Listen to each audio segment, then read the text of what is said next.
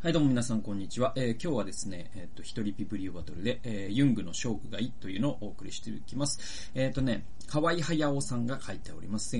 1978年、レグルス文庫から出ております。まあね、結構第1回はほとんど本文に触れずに終わってしまったので、今回は本文を中心にお送りしていきます。まず早速ですね、引用に移りますね。彼は小さな灯火を持つナンバー1の自分とそれを追いかける巨大な力を持つ地位の高い老人のような闇や全能性を代表するナンバー2の自分の2つの人格に対して自覚的であり、ニーチェはナンバー2のことを語っていると知る。そしてナンバー2こそが想像の源泉であることも。彼はナンバー2と折り合いをつけながら非力ではあってもナンバー1の自分を自分とすることが狂気から自分を守ることだと悟ったという引用でございます。これね、何言ってんのっていう話ですよね。どういうことっていうか、ナンバー1とかナンバー2とかね、だから、アメリカ人の人の言うところのうんことおしっこのことっていうかね、ちょっとナンバー2に行ってくれよとかあるじゃないですか。ちょっとナンバー2が漏れてさとかさ、あるじゃないですか。で、じゃなくて、これはユングが、自己とか自我というものを、まあ、2つの自我、そして自己があるんだよって言ったわけですよ。で、それを、1と2に分けたんですね。で、1っていうのは、弱々しい、小さな灯火を持つナンバー1の自分。いわゆる多分僕らが普通に言ってる、自我とかっていうのはナンバー1の方を指していると考えていいんじゃないかなと思います。で、闇と全能性を代表するナンバー2の自分の2つの人格に対して自覚的だった。つまりユングっていうのは人格には2つあって、1つは我々が知ってる小さな灯火を持つ自我っていうのもあるんだけど、もう1個地位の高い老人のような闇や全能性を代表するもう一つの自我が、人格というのが我々の中にあるんだっていうのをユングは指摘したわけですよ。で、そのナンバー2っていうのがすごいニーチェの理論に似てるんだなっていうことにユングは気づいてきます。で、ちなみにですけれども、ニーチェのじゃあその論理って何なのというのは、ニーチェに関してはもうニーチェだけでいくらでも話せますけども、ニーチェはね、面白いですよ。で、一番、有名なのが超人っていう言葉は皆さん知ってると思うんです。ニーチェといえば超人ですよね。で、神は死んだっていうセンテンスと超人なんですけれども、で、両方とも誤解されてます。ちなみに、多くの人が思ってるイメージとニーチェって多分違います。で、ニーチェの一番面白い理論の一つが、ラクダ、獅子、商人っていうのがあって、人間っていうのはまずラクダから始まるんだって言ったんですよ。で、ラクダっていうのはですね、汝なすべきっていう。で、このラクダっていうのは竜に抑圧されてるんだって言って。つまり、何かっていうと、義務とか、お仕着せの倫理観とかによって、すごい抑えつけられて、権威主義みたいなものに、いいダクダクと従っていくイメージですね。奴隷みたいなイメージって言ったらいいんでしょうか。今の言葉で言うと、社畜であったりとか、そういう言い方になるんでしょうかね。それがラクダなんだと。でもその状態を脱して、人間は獅子になっていくって言ったんです。で、獅子の定義は何かというと、我欲すっていうのが獅子だって言ったんですよ。で、すいません。鼻水がもうね、えぐいんですよ、僕。本当に。誰か直してくれ。本当に。で、余談ですけれども。獅子はですね、我欲す。つまり、俺はこれがしたいんだっていう、そういうですね、自我の目覚めっていうかですね、そういうものなんですよ。で、そして最後に商人になるんですね。赤ちゃんになるんだって言うんですよ。で、これ、叱りっていうのが定義。つまりこれ、全てを受け入れる赤ちゃんって言ったらいいんでしょうね。そして、その次に、赤ん坊を経て、最後に超人になるんだ。そしてその超人こそが本来の人間の姿なんだって言ったのが、ニーチェなんですよ。で、皆さんですね、ちなみに、2001年宇宙への旅というですね、もう映画の、もう古典中の古典ですね。もう映画好きでこれを見てなかったら映画好きじゃないっていうぐらいの映画がありまして、ね、すごい、なんていうか、もう、参照されまくってるし、なんていうか、もう、古典ですよ。もうすごいですよ、確かに。モノリスっていうね、四角いやつが出てきたりとか、あとその AI っていうものが知能を持っていくっていう意味では、その2001年宇宙への旅がなければ、逆に言えばそのマトリックスとかっていう発想も出てこなかったかもしれないし、でもね、2001年宇宙への旅ね、これキューブリックのね作品ですけれども、この作品ってね、すっごいわけわかんないです。ちなみに最後が特にわけわかんないで、最後ね、確かだけれどワーグナーが流れるんじゃなかったかな、確かね。で、だからちょっとナチズムっぽかったりして、で最後に謎の赤ん坊の映像で終わるんですよ。でこれはほぼ間違いなくニーチェのこの小児のことを言っている、そして超人に人類がなるっていうことを暗示しているっていうのは、もうキューブリック自身が言ってるかどうかは僕は知らないですけど、これはもう定説で、多分そうでしょう。キューブリックはニーチェを意識して小児っていうことを描いたんだろうと思われます。でそれでね、まあここのポイントは何かというと、そのナンバー2の二次文っていうのが闇であり創造性の源泉だって言ってるところがすごい重要なポイントで、岡本太郎というですね、芸術家がいるじゃないですか、日本のね。で、芸術は爆発だという有名な言葉を残した。で、人がですね、もう一つ、すごい、まあ、本のタイトルも確かなってるけど、自分の中に闇を持てっていうね、確かそういうタイトルの本を書いてます、彼は。で、その言葉からもわかるように、いわゆる創造性というものと闇っていうのはすごい近いところにあって、で、ユングに言わせれば、それは同じナンバー2の人格だから当たり前なんで、で、自分の中のなんか怪物みたいなものがあると。で、自分の中のそのモンスターから実はいろんな創造性が発揮されるんだけれども、そのモンスターっていうのは闇でもあるんだと。でね、まあ昨今もね、芸能人の自殺ということがありましたけれども、結構すごい才気に溢れた人が若い年齢で、まあ自ら命を絶つっていうことっていうのは、古今東西いろいろありますよね。まあ思いつく限りでも、日本だったら尾崎豊がいるし、山田鎌地っていう人がいるし、芥川龍之介がいるし、また海外で言うと、カート・コバーンとか、ジミー・ヘンドリックスとか、いますよね。で、そういう人たち、まあ、27クラブとかって、27歳でなぜか天才が死ぬからとかって言われたりすることもあるそうです。で、そういうことからもわかるように、本当になんかこう、創造性に溢れた人というのが、その自分の創造性に飲み込まれてしまう現象っていうのは、多分、歴史を通じてあるんですよね。だから、古くはだから若きウェルテルの悩みとかね、ゲーテですよね。書いた。ありますよね。で、だからなぜ、芸能人に自殺が多かったりするのかっていうのは、確かにSNS の炎上であったりとか、そういうこともあるんだけれども、その創造性っていうものと、闇っていうのがすごい近いところにあって、創造性に身を委ねていった結果、その闇の方に飲み込まれてしまうことがあるっていうのが、多分、真実だと思うんですよ。で、ユングはこう言ったんですよ。ナンバー2と折り合いをつけながら、非力ではあってもナンバー1の自分を自分とすることが、狂気から自分を守るっていうことをユングは悟ったって書いてある。でね、このナンバー2と折り合いをつけるっていうのは何かっていうと、だからナンバー2っていうのを完全に抑圧するような生き方っていうのは、ニーチェでいうところのラクダの生き方なんですね。で、その生き方はその生き方で、実はすごく、まあ不健全というか、なんていうのかな、もう、それって、病理的に言えばアダルトチルドレンとかいう状態にもなるし、すごい、上に従順なんだけれども、自分から何がしたいか全くわからないみたいな人って時々いるんですけど、その人は多分ナンバー2というものを完全に抑圧してるんでしょうね。でも、自分がこうしたいんだ、あるいは自分の中の想像のきらめきっていうのを発揮していくっていう、ナンバー2の自分をね、見出していくっていう過程は大事なんだけれども、でも完全にそれに飲み込まれてしまうというのは、実は闇に飲み込まれてしまうことでもあるから、だからナンバー2をなんかこう、うまく手なずけながらですね、上手に利用しながらですね、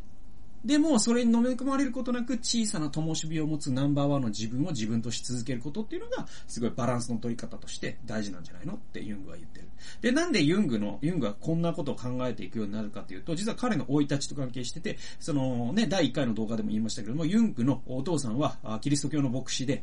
で、ドイツにおけるキリスト教の牧師っていうのはただの宗教家ではなくて、ドイツという国はルター派という教会とほぼなんていうか、ある種の宗教国家みたいな体を成してますから、ですから、ドイツのそのルター派の牧師って準国家公務員なんですね。で、教会に国家予算から割かれてますよね、予算が。なので、ユングにとって、その、ユングのお父さんってまたその厳格の人でもあったから、すごいですね、お父さんというのはもう本当に権威の象徴なんですよね。で、その権威の象徴であるお父さんが、正しいことはこれなんだ。なぜならルターがこう言ったから、質問は受け付けない。以上だ。みたいな。そういう、押し着せのね、いわゆる教理みたいなものの、その箱の中にユングを押し込もうとしたわけですよ、いわば。でもユングはそれに対して抵抗するんですよ、ある時に。で、それが、その抵抗に必要だったのが、実はこのナンバー2の自分だった。っていうことが、多分ユングの、その自分、心の中に起きたことだと思います。で、もう一個の引用が、こういうことを河合隼さんは書いてるんですよ。ユングは自分の生きる実感の中から宗教的な問題を取り上げるのに対して、父親はどうしても既存の神学や守りの中に、こもろうとするので、話が噛み合わないのであったと。つまり彼らの父子関係というのはうまくいってなくて、なぜならお父さんは、その、いわゆるその、組織としての教会のその体制っていうのを大事にした。だからその教義です。ドグマとか、ドクトリンとか言われるもの、その、我々はこれを信じている。そういうことになってる。以上。うん。もうあんま考えちゃダメだと。ね。そうなんだから。っていう形で、なんていうかな。なんか自分の中に湧き起こる疑問とか、そういったことに関してはもう知らんと。これが正しいという前提からまず発しろっていう、そういう態度を取った。だけれども、ユングはそれが納得いかなかった。自分が生きる実感の中から神と出会っていきたいと思った。つまり、本当に宗教性を獲得したからなんですよ。で、宗教と宗教性って違うんですよね。ユングがアプローチしたのは宗教性の方なんですよ。でもお父さんが押し付けたのは宗教の方なんですよ。で、僕はやっぱり宗教性の方が人間を救済すると思うから、僕はやっぱり宗教性というものに人生をかけているんであって、組織としての宗教の肩を持つことはありません、僕は。そのためにこそこうやってフリーランスでやってるんであってね。なので、ユングの気持ちはすごくよくわかる。だけれども、その父に対する反抗、それっていうのはナンバー2から出てきてるんだけど、ユングはそのナンバー2っていうのがある時自分を飲み込んでしまうってこともあるっていう危険性に気づくわけですよ。だから、あくまで人はナンバー2を主人としながら、このナンバー2の創造性というもの、そして、疑問を持つ力とかね、好奇心とかですね、そういったものを育てていく、育んでいく、それが必要なんだって言ったんですね。次、神話性ということをですね、言うんですね。神話ですね。ミスですね。英語で言うところの。で、これが必要なんだってユングは言いました。ところでユングはこのように精神病の患者や夢などを聞いているうちに、その内容が神話や昔話などと極めて類似していることに気がつき始めた。この事実からユングは神話の研究に情熱を燃やし、古今東西の神話の比較研究を行うことになる。そして彼の得た結論は、人間というものは生きていくために神話を必要とするということであった。人間は生きていくためには外界に対する知識を必要とするが、それと同時に一体自分はどこから来てどこへ行くのかという根源的な問いに対して答えうる知恵も持たなければならない。後者のような知恵を供給し、人間存在を世界の中にしっかり定義することのために神話は存在すると彼は答えたと。これすごい重要なところです。で、多分ね、なんだろうな、例えば文字を持たない、民族とか部族とかってあると思うんですよ。で、まあ今もその文明からね、離れて生活してるね、部族っていくつかあって、世界にはね、ニュージーランドの島とか、いろんなところにありますよね。で、そういうところに文化人類学者が滞在して研究するってことも起きてるし、だけど、まあそういうのがどんどん少なくなってきているけれども、19世紀とか18世紀にはまだまだいっぱいそういうね、まだ、いわゆるその文明というもの、まあいわゆる西洋人というものを見たことのない社会というのはいっぱいあったわけですよ。で、そういう社会の中には文字を持たない社会っていうとか、数字を持たない社会とか、そういう社会すら存在したわけですね。貨幣を持たない社会とかね。で、だけど、神話を持たない社会なんていうものは一つもなかったんです。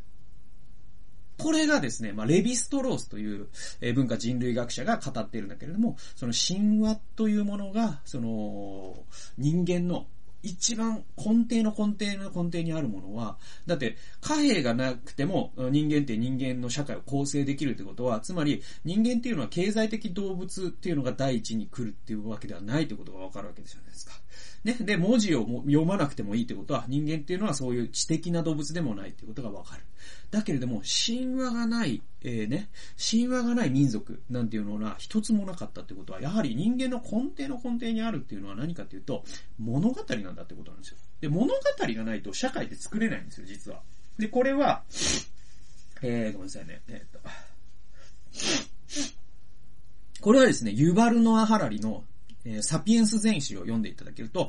その辺のからくりがよくわかります。で、人間っていうのは神話を必要とするっていうのを、ユヴァル・ノア・ハラリは脳科学のね、方向から、つまり脳の、その、脳がどう発達したからこういうことが可能になってっていう方からアプローチしていくんですよ、ハラリはね。だけれども、ユングは、患者さんとの会話からそれを発見するんですよ。なぜなら、患者さんたちが、夢とかですね、そういうね、彼らの告白を聞いてるうちに、内容が、なんか、いろんなところの神話、ギリシャ神話であったりとか、いろんな神話があるわけですよね。仏教にも神話がありますよ。で、古今東西のいろんな神話がある。で、日本にもね、古事記とかありますよね。で、そういったものになんか似てるなって思うんですよ。で、そうすると、実は神話っていうのは、なんか神話があってから社会ができるんじゃ、できたんじゃなくて、そもそも神話というものを人間って絶対に必要としてて、そっちが先だから、だから社会の方に神話があるんじゃないかなっていう風な順番なんだっていうことを彼は発見していきます。で、じゃあ神話ってなんでそんなに必要なのかというと、実は人間っていうのはその存在というものを物語の中に位置づけないといられない存在なんですよ。はい。これもまあ、ユヴァル・ノア・ハラリのサピエンス全史を読んでいただければわかるんですけども、で、その神話があることで自分を世界の中にしっかりと固定することができる。だから自分の自我っていうのがふわふわとした浮き草のようなものではなくて、ある一つの物語の中のパーツになることができることで、初めて人間の自我っていうのは安定するんですね。で、ところが、まあ、これはですね、ぜひですね、ミヒャエル・エンデという人がですね、エンデのメモ箱という、本の中で語っていますけども、今の近代以降の社会、特に後期近代社会と言われる、今我々が生きている21世紀というのは、また20世紀後半というのはどういう時代かというと、そういう神話性というものをですね、ことごとく、否定していったというか、神話がですね、置き換えられたんです。あるものに。その二つが何かというと、一つが経済、もう一つが科学なんですよ。ね。だから神話とか言ってんなよと。そうじゃない、もう科学でもう証明されてるじゃん。とかですよ。あるいはもう結局金でしょとかですよ。で、そういうことによって、人間はもはや神話を持たなくなった。むしろその、経済と科学っていうのが最後の神話としてじゃ残っているという言い方ももちろんできるんですよ。だけれども、エンデが言ってるように、科学と経済っていうの、金と研究室。これは人間の存在を固定していくほど強い神話ではないっていうんです。それはそうですよね。だって科学って仮説の集まりだから、それってもう常に変わるものなのでね、ぐらぐらしての足元が。で、経済っていうのは言うに及ばず、人間を、貨幣に還元していくなんていうのは、すごく貧しい物語でしかないんですよね。だから、ミヒャエル・エンデは現代の神話を、ね、我々は作っていかなきゃいけない。それは未来の子供たちのために。で、そういう使命感のもとに、ミヒャエル・エンデが人生をかけて書いたのがモモであり、また果てしない物語なんですよ。で、なので我々は神話を必要とする。で、僕だったらまあクリスチャンなので、僕にとっての神話というのは、やはり、聖書が語っている、この世界には始まりと終わりがあってっていう。そして私は、神に選んでいただいて、そしてこの歴史の中である役割を果たすために今この命が与えられているというのが僕の神話です。はい。で、いろんな人がいろんな神話を持っていて、で、僕はすごく、僕の場合は、聖書が真理だというのはもちろん信じてるんだけど、僕は本当にクリスチャンとしての神話の中に自分を生き続けることで、僕の人生はよりもっともっと豊かになり続けていきますし、行きましたし、これからも行くなと思っているので、すごくおすすめではあります。ただね、ある人によっては、なんかもう俺はもう古事記で行くんだとか、ね、もうスサノオとかの子孫として俺はもう生きていくと。で、そういう生き方もいいとは思いますよ。いいとは思います。なので、その自分の神話を持つっていうのが、何にしても必要なんだってことだけは間違いなくて。で、結構神話にね、興味がある方、物語、なんで生きていくために物語が必要であるとか、神話っていうものに興味がある方は、ぜひですね、アメリカのね、有名な神話学者がいて、ごめんなさい、名前なんだったかな。ちょっと調べます。ジョーゼフ・キャンベルですよ。ジョーゼフ・キャンベルのですね、神話の力っていう本を読んでいただけると面白いと思います。これは本当にいいです。いい本です。神話の力。で、実はジョージ・ルーカスってね、スター・ウォーズ作った人ね。で、ジョージ・ルーカスのスター・ウォーズってすごいね、聖書からモチーフをいっぱい持ってきてるんですよね。父を超えていくであったりとか。で、兄弟同士のね、確執とか。で、ジョージ・ルーカスは実はジョーゼフ・キャンベルを読んで、スター・ウォーズを作ろうと思ったんですって。なぜなら現代には神話がないから、自分がそれに変わるような神話を作るんだっていう。そして、スター・ウォーズを実際映画館に人々が見に行くことによって、人々は、この架空の物語の中に入り込むことで、その、現代における、そういう、フロイトの言うところのエディプスコンプレックスとか、父を超えるとかっていうことを、疑似体験することができる。そういう機能を果たしていくようになると。だから神話っていう話はそういう意味ですごく面白いですね。で、もう20分経ちますんで、ちょっと今回短めですけど、もう一回、やらせていただくことにしましょう。はい、ということで、今回は第2回、ユングの生涯、第2回お送りしました。次は第3回で語っていきたいと思います。最後まで聞いてくださってありがとうございました。それではまた次回の動画及び音源でお会いしましょう。さよなら。